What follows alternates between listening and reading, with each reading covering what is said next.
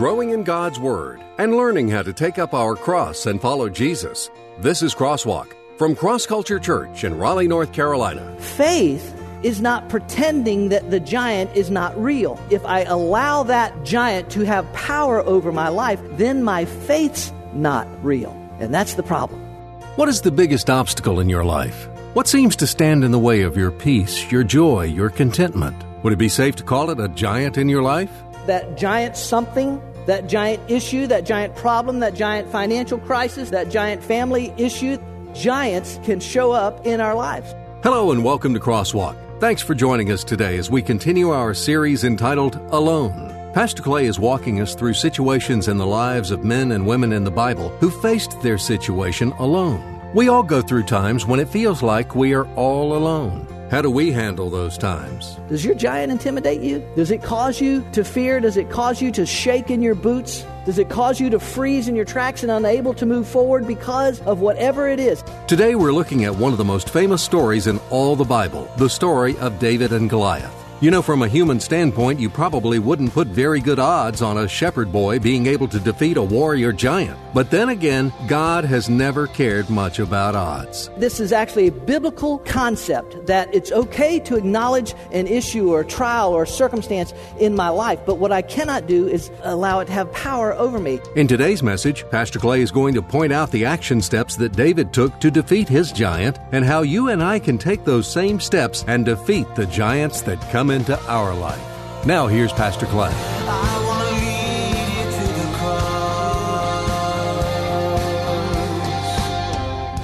If I said to you, God is with you, you, you would probably agree with that concept. You, you know it intellectually, right? Say, well, we're never really alone. God is with us. You know that intellectually, right? You, you understand it as a, as a concept. You, you probably know it theologically. You know from God's Word, I'll never leave you, I'll never uh, on and on, all the passages of Scripture that deal with that. You probably know it theologically. I want you to know it as a reality.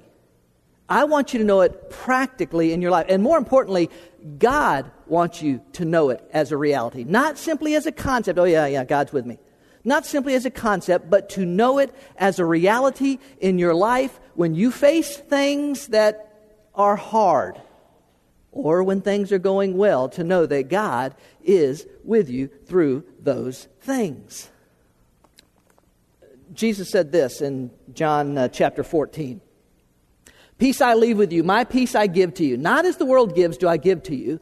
Do not let your heart be troubled, nor let it be fearful. Maybe you've read that passage of Scripture before, maybe you've read it a, a thousand times. But Jesus is saying in there, listen, I understand how most of the world operates. I understand how most of the world looks for peace in their life. That peace is determined, and whether you're, whether you're in, in uh, middle school or high school or senior adult or wherever you are in the process of your life, right?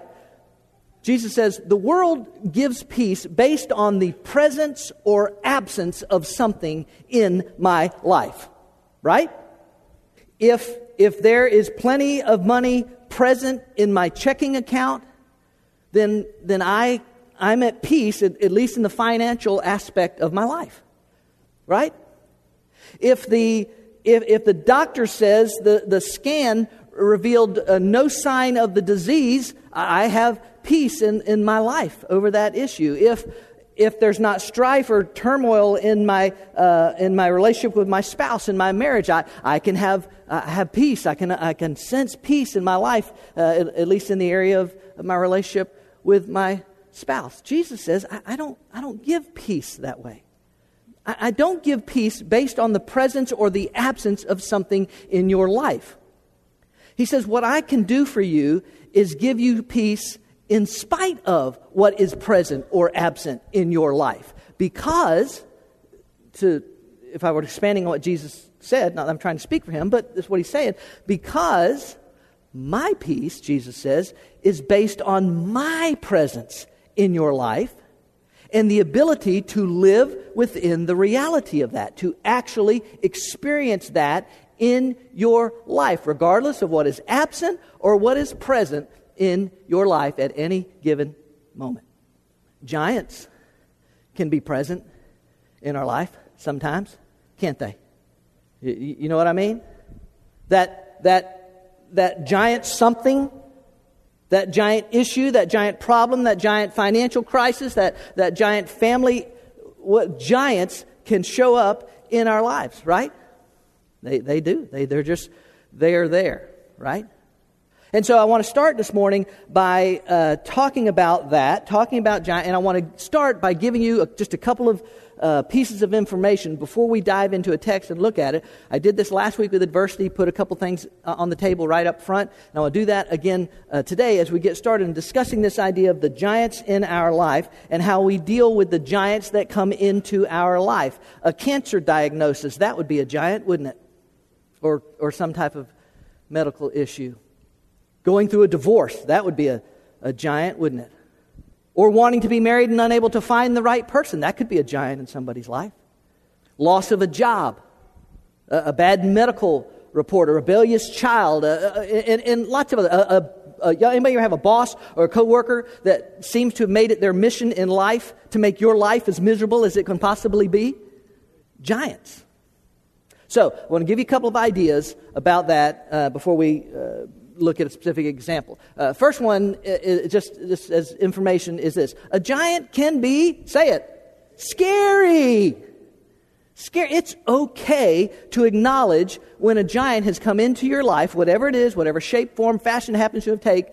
It's okay to acknowledge that, man, this, this is scary in my life. This, this thing that's coming, this, what's happening. We have to deal with with emotions, we have to do with feeling, feelings of, of doubt and, and uncertainty and, and, and fear that come into our life as a result of this giant that has shown up. It, it can be scary in our life. So, one of the things that we have to do, that I would say we have to do, is that we have to acknowledge that the giant's presence is in your life, but don't accept the giant's power over your life. Acknowledge the presence the giant's presence in your life, but don't accept the giant's power over your life. Now, listen to me.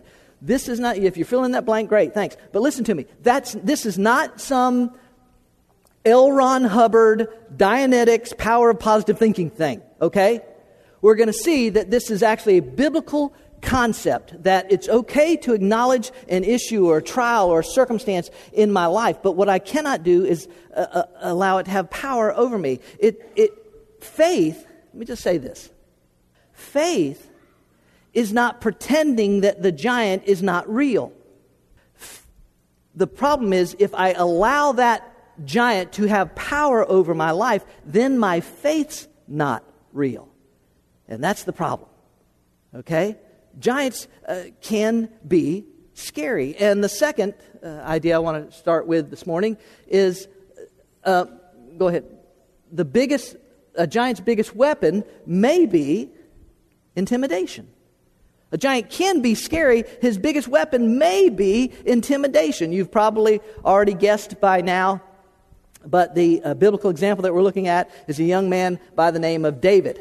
And the giant that he faced in his life, the story is found in 1 Samuel chapter 17. If you have a Bible, you can turn with it there. Text will be up on the screen as well. And I'm going to read some of the text here uh, in just a second uh, from the screen because I want to read it from the New Living uh, Translation to help you understand uh, this idea that a giant's uh, biggest weapon sometimes may be intimidation. I want to start reading in 1 uh, Samuel chapter 17 and verse 1. The Philistines now mustered their army for battle and camped between Socoh and Judah and Azekah and Ephes Dammim. Saul countered. By, by the way if you, when you're reading stuff like this if, if you come to a word that's like hard to pronounce or something just say hard word and keep going. It's all right. Saul countered by gathering his israelite troops near the valley of elah. So the philistines and the israelites faced each other on opposite hills with the valley between them.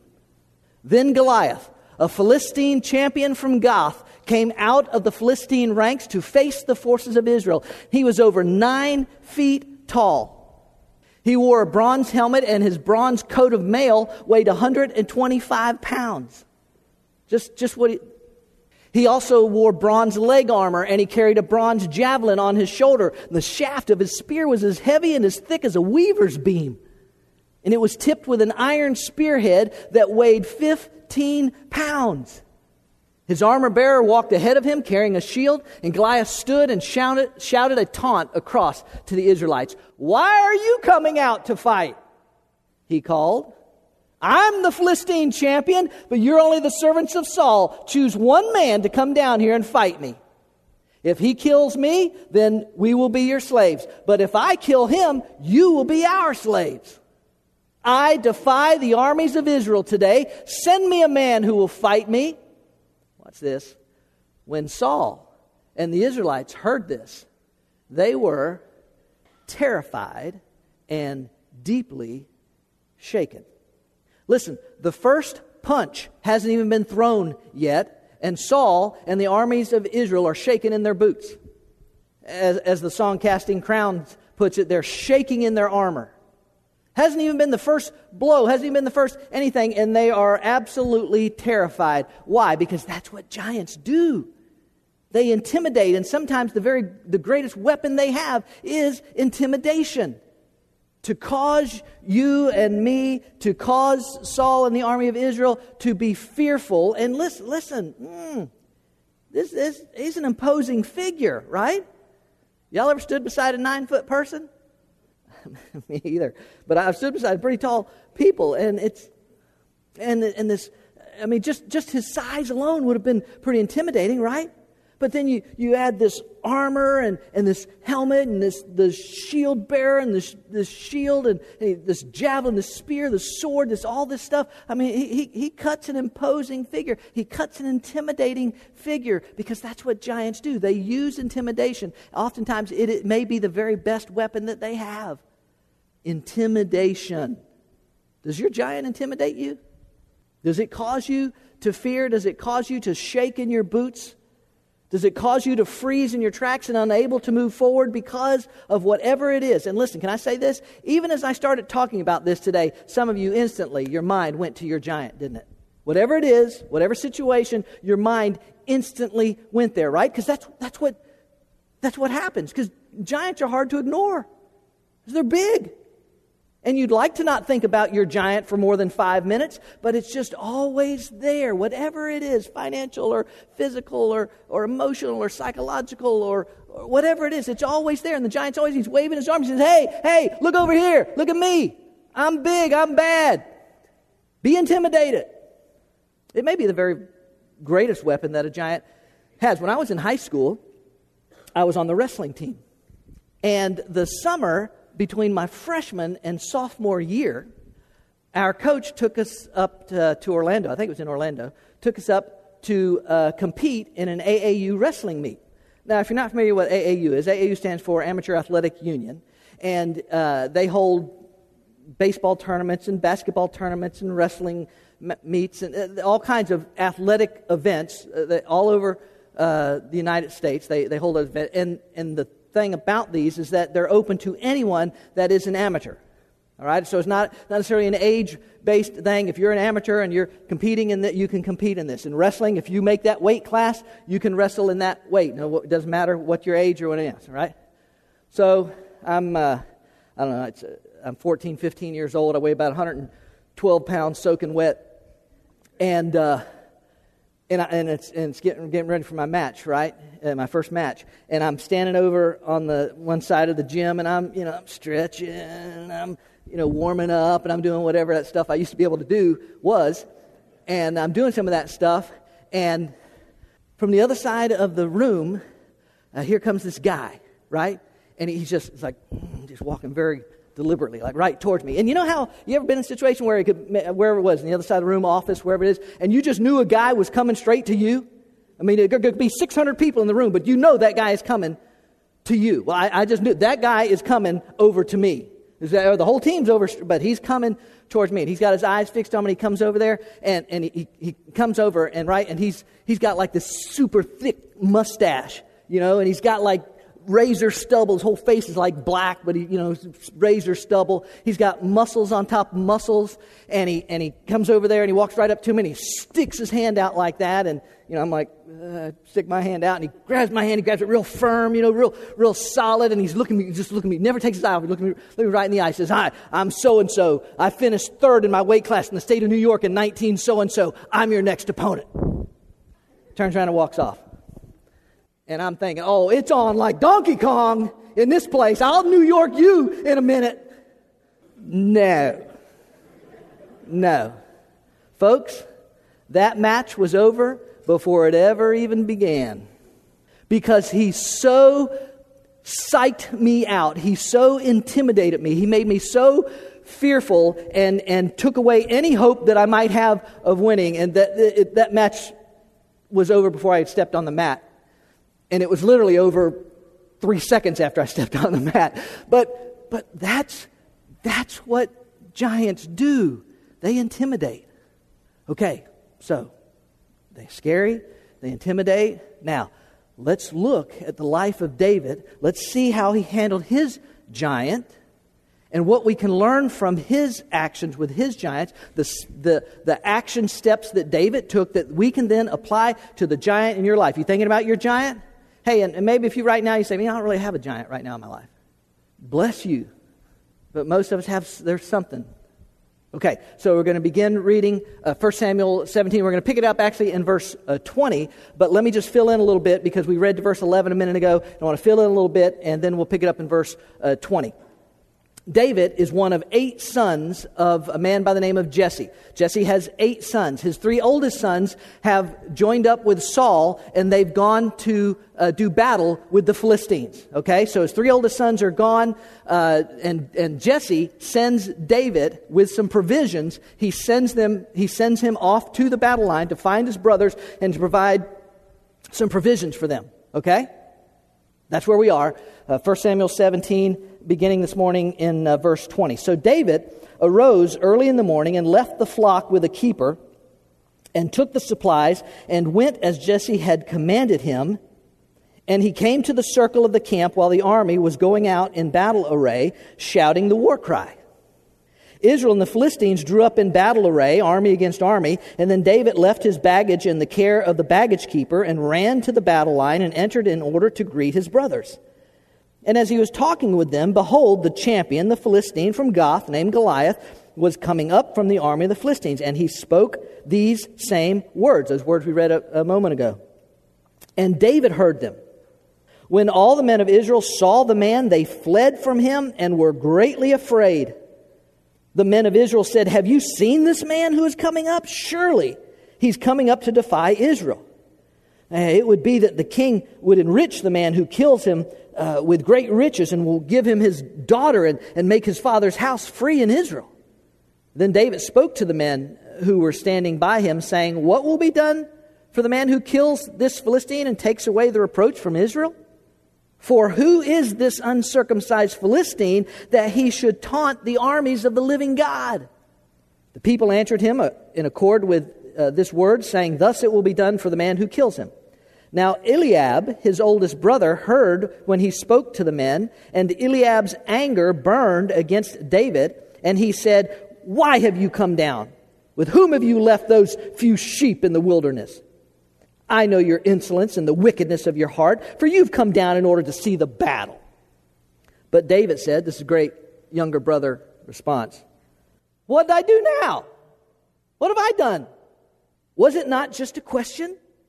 And then he turned away from him to another and said the same thing, and the people answered the same thing as before. Okay, first uh, action step that David took was this. Is what you do. You start with a godly foundation in your life. If you're going to do battle against the giants that come into your life, you have to start with a godly foundation. Now, if we, uh, we don't have time to read all of it, but if we were to go back just one chapter, right? We're in 1 Samuel 17. If we were to go back one chapter, 1 Samuel 16, we would find a story unfolding in 1 Samuel 16 where God sends the prophet Samuel, the guy who recorded these books, God sends pro- the prophet Samuel down to Bethlehem, the hometown of David's father, Jesse. He sends him down there to anoint a new king. It was a kind of a ceremonial thing, but and it's a long story. But basically, Saul had Saul had disobeyed God. Saul had God had given Saul some chances, and, and Saul just he just he just was disobeying God. And so basically, God said, "I'm replacing Saul." Samuel, go down to Bethlehem. I'll show you who you're supposed to anoint. And he goes to the house of Jesse, and out of eight out of eight sons, out of eight, I'm sure, strong, strapping boys, God tells Samuel to anoint the youngest one, the littlest one, David. By, by the way, there's a great lesson, sidebar lesson in that, and that is that God doesn't do things the way the world does things. God doesn't choose people based on who's the, the brightest or the smartest or the richest or the most beautiful or the most talented. Listen to me. God uses people who have a heart for Him. You hear me? I don't care who you are, what you think, or how inadequate you think you are, or, or somebody else. Why, why are they? They're, they're prettier than me, or they've got more wealth than me, or they've got. God uses people who have a heart for Him. Okay. But in 1 Samuel uh, chapter 16 and verse 13, uh, we find this. Then Samuel took the horn of oil. It's a, a, a sheep's horn. A, they're storing oil in it. He took the horn of oil and he anointed him in the midst of his brothers, him being David. And the Spirit of the Lord came upon David from that day forward. David has a spiritual foundation. David has a love for God, a desire to honor God, and to please God with his life. Well, how do you, how do you know that, Clay? Did, did you read? Did you read what, or did you hear what we read just a moment ago? What, what David said to those men when they're all fearful and everything about Goliath? Did, did you hear what he said in verse 26? For who is this uncircumcised Philistine? Who is, who is this guy that he should taunt the armies of the living God? David has a spiritual foundation. David knows that, that he is God's and that God has purposes and plans and that he can trust God in the midst of it. And so he, he, he, he's, he's built, he's building his life. He's just, he's just a young man. He's just a young boy, really, at this point in his life. But he's built his life on, on, on God's purposes and plans. He has a spiritual foundation for his life and for, for what's coming into his life. This is a good a place as any to stop and ask you this morning do you have a spiritual foundation? Do you have a spiritual foundation? If you do not, you need one for a, couple of reasons. One, because without a spiritual foundation, you're, you're separated from God. You're lost. You're, you're in a state of lostness. I don't mean to insult anybody in here uh, today, but the fact is, all of us, all of us, all of us have sinned. And that sin separates us from God. Here's the way the Old Testament prophet Isaiah uh, put it All of us, like sheep, have strayed away. We have left God's paths to follow our own. That, that's us. And the consequence of that decision on each of our part to do things opposed or, or opposite or, or contrary to what God would want for our life, the consequence of that is eternal separation, I'm sorry, in a real place called hell. Not because God desires for anyone to go there, I, I genuinely believe that, but because you and I have desired to, to go our own way and to make our own path, to make our own decisions, to choose what we would want. And there would be no hope, right? There's no hope for a spiritual foundation had God not intervened. So let's read Isaiah 53 6 again, but this time with the surrounding verses, beginning in verse 5. But he was, he was pierced for our rebellion, crushed for our sins. He was beaten so we could be whole. He was whipped so we could be healed.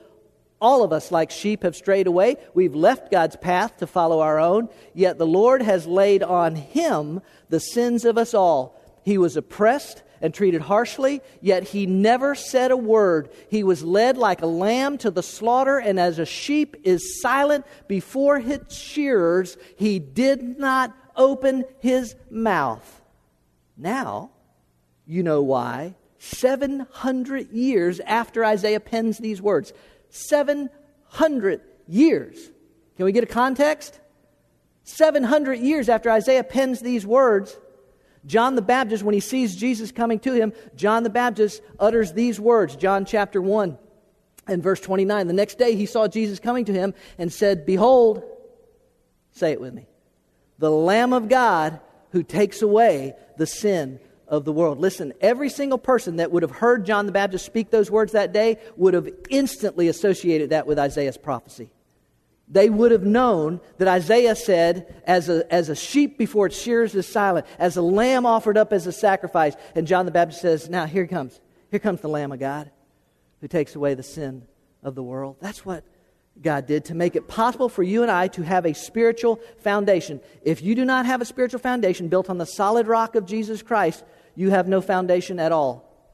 And without it, when the giants come into your life and anything else, eh, without it, or if, you're, if, you're, if you do not desire it for your life, then you'll just have to go on trying to do it in your own strength or, or feeling defeated or, or fearful or doubtful or whatever the case may be. If you do not have a spiritual foundation and are not doing all you can to build that spiritual foundation, you need it for your own spiritual and physical and literal eternal destiny.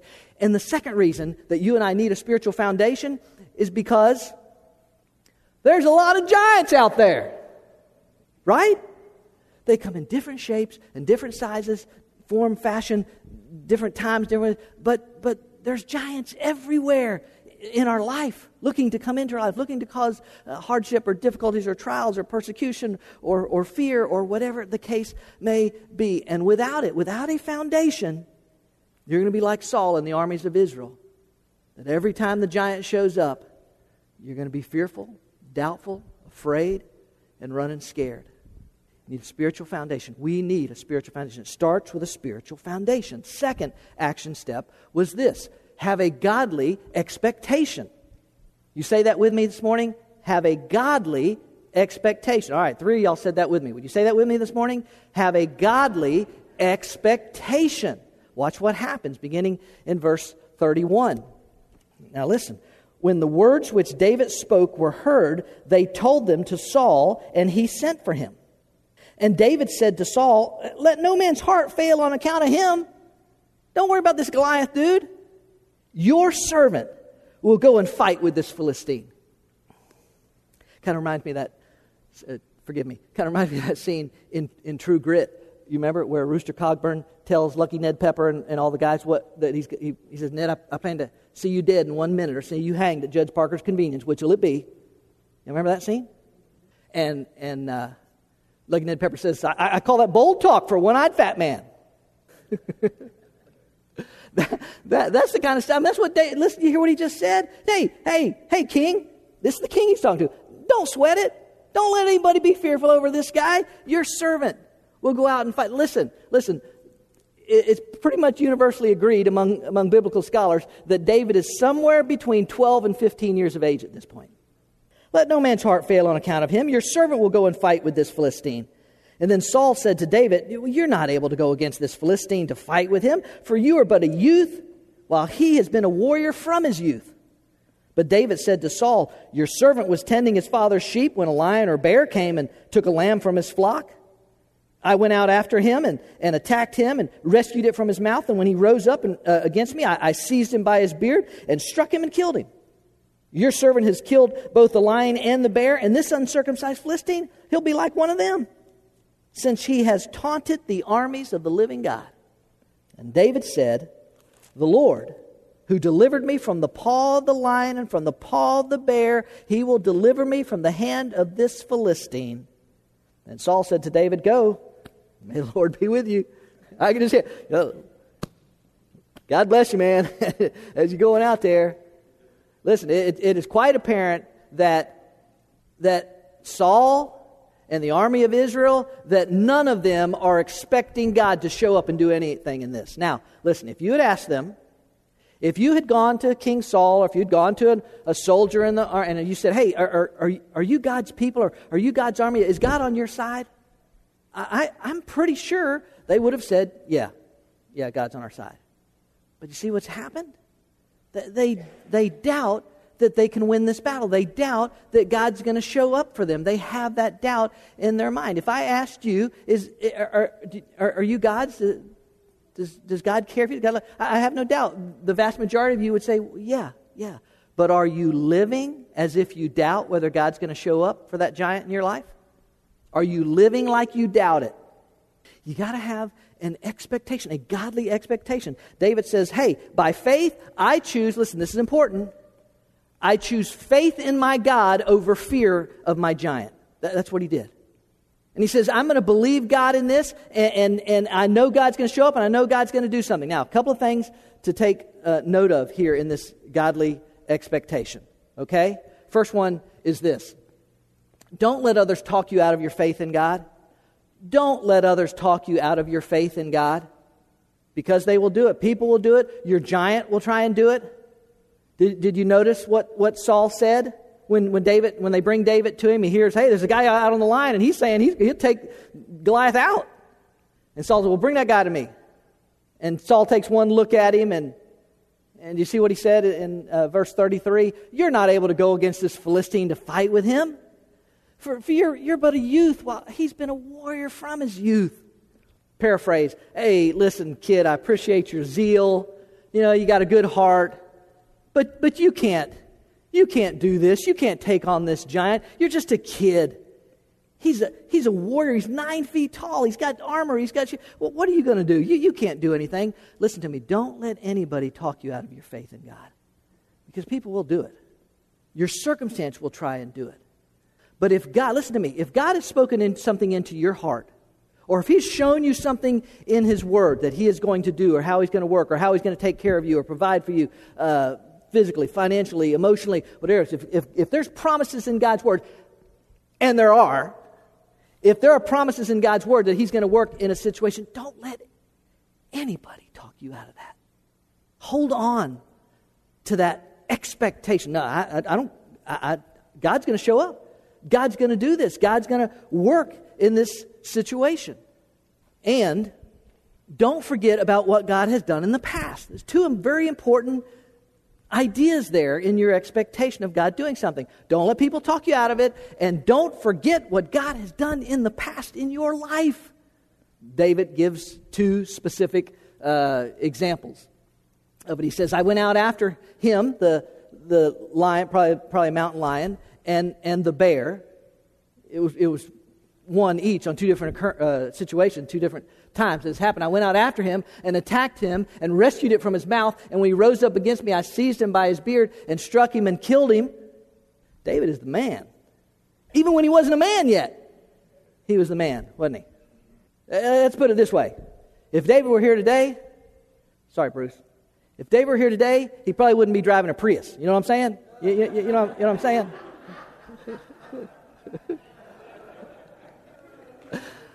I, I, I don't know. Sorry. Sorry. He'd be driving a big four wheel drive monster truck or something like he he and he, he remembers he, and, and he says it right he says it you read he says the god who delivered me from the paw of the lion and the paw of the bear he will deliver me from this uncircumcised philistine david remembers if we went around the room i know we don't have time if we went around the room I, I, would hope that most of you here, if you, if you have that spiritual foundation, if you have a relationship with Jesus Christ, I would hope uh, that if you've lived long enough, that most of you could think of, yeah, boy, let me tell you about this time when God did this. Let me tell you something when God did this in my life. Let me tell you about this situation in my life. Listen, listen. Don't ever forget those times. Keep them close in your mind. Recall them when the next giant comes into your life. Say, oh, oh no, but listen, I remember that time. I, I, I, got a, I got a million of them where God has shown up and done amazing things in our lives. I, have told this one before, but it's been a few years. But it's one of my favorite uh, uh, God show up stories. Is uh, when when Sinai had, had, the, our kids were little and we moved to Tennessee and we uh, we we we bought a house. We were it was like a lease with an option to buy. And we put a significant down payment down on a house. We moved to Tennessee, and we moved up there, and, and we were miserable in short order. It was, it was, it's a long story, but we were miserable. Uh, there wasn't a church around there that taught the Word of God, and there's all these issues, and there's a lot going on. And we moved there in January from Florida, the only place I'd ever lived. And, and so it was just tough. And so uh, we began to feel like, oh man, we've made a mistake, and we, I wish we'd go back to Florida, go back to the promised land, and, you know, just we, uh, and so by the way, I do not feel that way anymore. But uh, but that's, uh, uh, you know, that, so, but what are you going to do? We, we put a substantial amount of money down on a house that we're getting, the closing's coming up in like another month or whatever. Uh, and, and, so what are we going to do? Uh, we, can't, we can't walk away and lose this money if we can go back to, you know, what, what are we going to do? We bought this house now. And we, we just began to pray and, and ask God to forgive us if we stepped out of His will by making the decision to come there and ask God just to accomplish His purposes and do. We just, we just began to, to pray.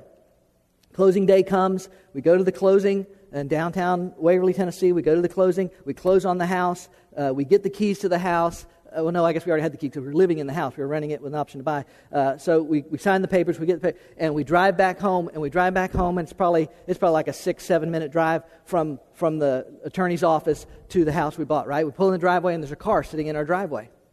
Y'all keeping up with the time? There's a car sitting in the driveway. We've owned the house for, for probably 10 minutes at this point and get out, uh, we get out of the, our car, and this guy and his wife get out of his car, and, and they said, uh, Hi, we're so and so, and um, uh, we understand y'all moved here from Florida, but we've heard that you're not really happy, and kind of thinking about going back to uh, Florida. We was wondering if you'd mind if, if we came in and see your house. We're interested in your house.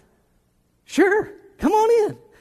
So they come in and they look at the house, and I, as I, have told people this story before, it was just, I guarantee you, this man wished his wife would just he wished he'd left her in the car because she is just, oh, I, oh, I, oh, I love, oh, I love that. I love, oh, I love this. Um, oh, I, I could do this. I would.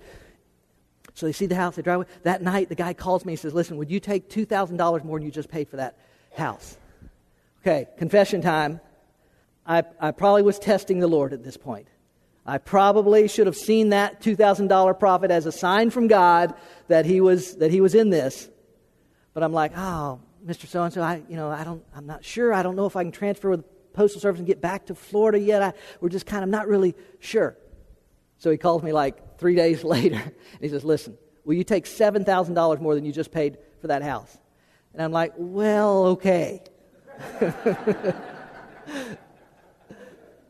And, listen, and, we were within short order, within seven months uh, of the time we got. It's, I'm just telling you, it's, we just we just clearly saw it as a sign. It's one of those times when God just showed up. Don't ever forget those times. I could, I could tell you so many others. Don't ever forget those times in your life. And if you say, well, man, I, I don't know if I've got times so I can clearly see that, was God, then I'm, I'm going to I'm gonna push you back to that foundation. Where are you in that spiritual foundation? And are, are, where, are you living in obedience to Christ? Are you walking according to His will in your life to experience what God will do in your life? Okay? All right, I know. i got to move on. All right, so uh, let's go uh, uh, to the third one make a godly declaration. Real quick, we're going to wind this up. Make a godly declaration. All right? So, spiritual uh, foundation, godly expectation. Hey, I'm expecting God to do something against this giant in my life. Are you expecting it? If you're expecting it, then don't be afraid to say it. Look at verse, where are we? Verse 38. All right? Yeah. Then Saul clothed David with his garments. So Saul's like, his kid's determined to do this. Here, let's at least put my armor on you. Saul clothed David with his garments and put a bronze helmet on his head. I, I suspect it was a pretty comedic looking situation, quite honestly, his little kid wearing this. And Saul was a big guy, by the way. And he clothed him with armor. David girded his sword over his armor and tried to walk, for he had not tested them. So David said to Saul, I, I cannot go with these, for I have not tested them. And David took them off.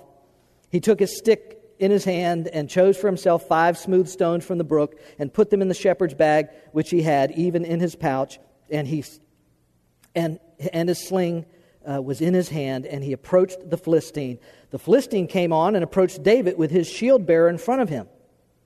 When the Philistine looked and saw David, he disdained him, for he was but a youth and ruddy with a handsome appearance. So Goliath like doubly mad because because I've been taunting you for 40 days. I've been telling you, send a man out. And, and is this what you think of me? That you're going to send a kid out here against me? Do you think I'm that defeatable? You're going to send a kid out against me?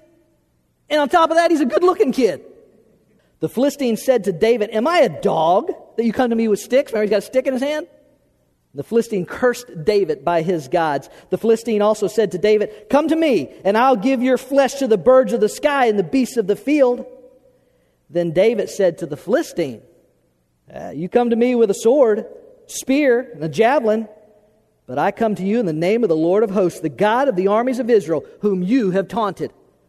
This day the Lord will deliver you up into my hands, and I will strike you down and remove your head from you, and I will give the dead bodies of the army of the Philistines this day to the birds of the sky and the wild beasts of the earth, that all the earth may know that there is a God in Israel and that all this assembly, all these people gathered here, may know that the Lord does not deliver by sword or by spear, for the battle is the Lord's, and he will give you into my hands, into our hands.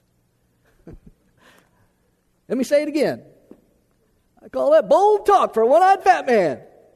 This is a 12, 12 13, 14 year old kid. He's a nine foot giant with his armor and his spear and his javelin and his sword and all this stuff. That's what faith does. Faith in God will bring you to a place of being unafraid to declare it. To say, hey, my God's got this. My God can work in this situation. Oh, yeah, you, you listen, listen. He's, he's seeing the same big bad giant that everybody else saw, right? He's hearing the same taunts, but he's looking through eyes of faith. He's listening through ears of faith. And so when the moment came, he was able to step up and say, Oh, no, no, no, no. My God will work in this situation, giant. Bring it on. Come on over here.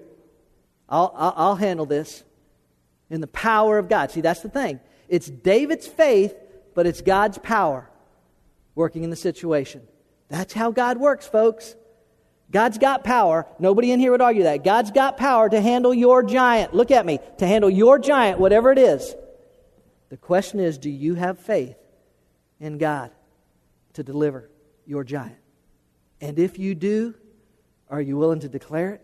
Are you willing to shout it from the rooftops if necessary? Are you willing to stand toe to toe with your giant and say, Get back, giant? My God's got this. Listen, let me just say this, and, and and we'll close. I, I want to take. Eh, I want to share one other uh, idea with you, but I want to take this opportunity right here just to say, if you have a spiritual foundation, and if you uh, have an expectation, if you're saying, Yes, I, I, know God will work in this situation, then, then I would challenge you this morning to consider ch- declaring it, to declare it. I, am going to lead us in prayer in just a moment. And, and, if, you, and if you would say, what, your giant, whatever's on your mind right now, it could be something that you're, it's looming in the future, you know it's coming, it could be something you're dealing with right now, whatever that giant is, uh, if you're willing to declare it, to just say, to you, first off to your giant, hey, hey, financial crisis, I don't give a rip about you. My God owns the cattle on a thousand hills. Hey, hey, cancer. I, I, don't, I don't care. I'm stand, I don't care about you. My God has the power to heal me if He chooses, to ultimately heal me by taking me to heaven, whatever He chooses to do. Hey, I don't care. Uh, uh, whatever the situation is, if you're willing to declare it. Now, listen, I'm not talking about some fake, you know, okay, I guess we better, better declare it since this guy's standing up there and he's not going to shut up till I do. No, if, if, you don't, if you don't have faith, if you don't expect God to work in the whatever the situation in your life, then I don't want you to do anything. But if you do, have that expectation, then I would encourage you. I mean, you don't have, you can say it out loud if you want. Wouldn't hurt anything. But if you want to just say to yourself, tell God, God, I'm expecting you to show up. God, I, I want, I'm, I'm, I'm going to say it. I know you're going to work in this situation. I'm just going to trust you in it. One more idea, and then we'll close. Here it is. Experience a godly demonstration. If you've got the foundation and the expectation, if you're willing to make a declaration, then here's what you can experience a godly demonstration in your life. You really can. In verse 48, it says, uh, Then it happened when the Philistine rose and came and drew near to meet David, that David ran quickly toward the battle line to meet the Philistine. And David put his hand into his bag and took from it a stone and slung it and struck the Philistine on his forehead. And the stone sank into his forehead so that he fell on his face to the ground. And thus David prevailed over the Philistine with a sling and a stone. And he struck the Philistine and killed him, but there was no sword in David's hand. Then the Philistine ran and stood over the, Philist- the then David ran and stood over the Philistine and took his sword and drew it out of his sheath and killed him and cut off his head with it. When the Philistines saw that their champion was dead, they fled. The men of Israel and Judah arose and shouted and pursued the Philistines as far as the valley and to the gates of Ekron, and the slain Philistines lay along the way to Shaaraim, even to Gath and Ekron. The sons of Israel returned from chasing the Philistines and plundered their camps. Listen, it is an amazing story. Quite honestly, it, it is a story that would be hard to buy as a fact if, it's, if it were not for the fact that it's in God's Word, and that makes it a fact that David, this 12, 13, 14, 15, some young, young man, maybe a teenager, maybe not even a teenager yet, runs toward his giant while everybody else, and I do mean everybody else, is running away from their giant. David is running toward his giant with a stick and a slingshot and faith in his God. And you know what? That's all David needed.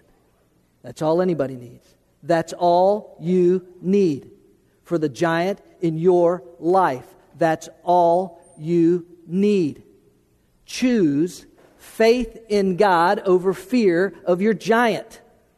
Make sure you have a spiritual foundation. Expect God to move because He desires to do so. Declare it to everybody that will listen to you and then watch and see what happens. Be willing to say, Giant, I don't care. I don't care. You come at me with your circumstances and with this situation, that financial issue. You come at me with your, with your armor. You come at me with this and that. But I come at you in the name of the Lord God Almighty who loves me supremely, who, who desires to care for me and provide for me, who will work in any and every situation. God, I will trust you. Giant, I will this day see you ruined by the power power of God. So bring it on, giant. Bring it on. But let me go ahead and tell you this, giant. Let me go ahead and tell you this in advance. I might not can see it yet. I might not know when it's going to happen. But let me just go ahead and say this to you, giant. This is what you need to say. Let me just go ahead and say this to you right now, giant. You're going to lose your head over this one. Thanks, Pastor. What an example David is to all of us. Goliath was an intimidating foe, and he had everyone running scared. Everyone except David. When you and I face giants in life, we can take the same action steps that David took, and we can defeat our giants just as David defeated the giant Goliath. You and I may feel undersized, unprepared, and unable to defeat those giant obstacles in our life. But if we believe God and if we take up the weapon of faith, we really are undefeatable. We're glad you joined us for this week's message on Crosswalk. Pastor Clay is the author of the book I Get It Discovering How to Really Live in the Promises of God. My prayer is that God would use it to help some people understand a few things about what it really takes to live in the promises of God. God wants you to live a life of peace and purpose and meaning and hope and fulfillment and contentment. He wants you to live a life without fear and without anxiety. Many people at some point in their life feel disconnected with the type of life and faith they read about in the Bible and what their lives look like on a daily basis. What is it that we're missing? What is it that we're not getting? If I'm not really living in the promises of God, why is that? That's what this book explores. I Get It is available online in electronic versions for the Nook and Kindle, as well as paperback from Amazon.com. And ask for it by name at your favorite local bookstore. You can go in bookstores and just say, hey, uh, have you got a book in here uh, entitled I Get It from Clay Stevens? They can order this book out of their catalogs that they get. Get your copy today. Discover the promises of God and the steps you need to take to get it.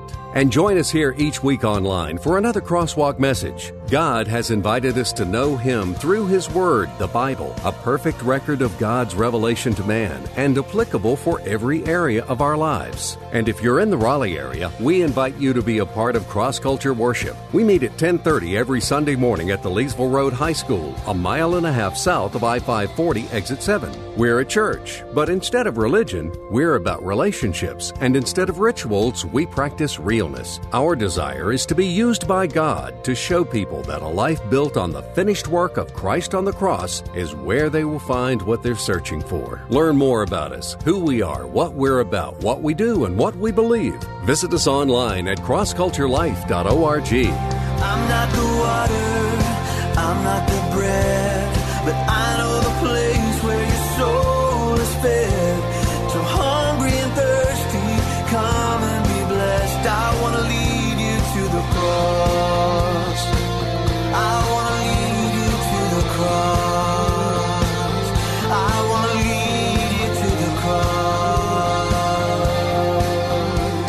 A new church for people like you. Cross Culture Church, taking the cross to our culture and taking our culture to the cross.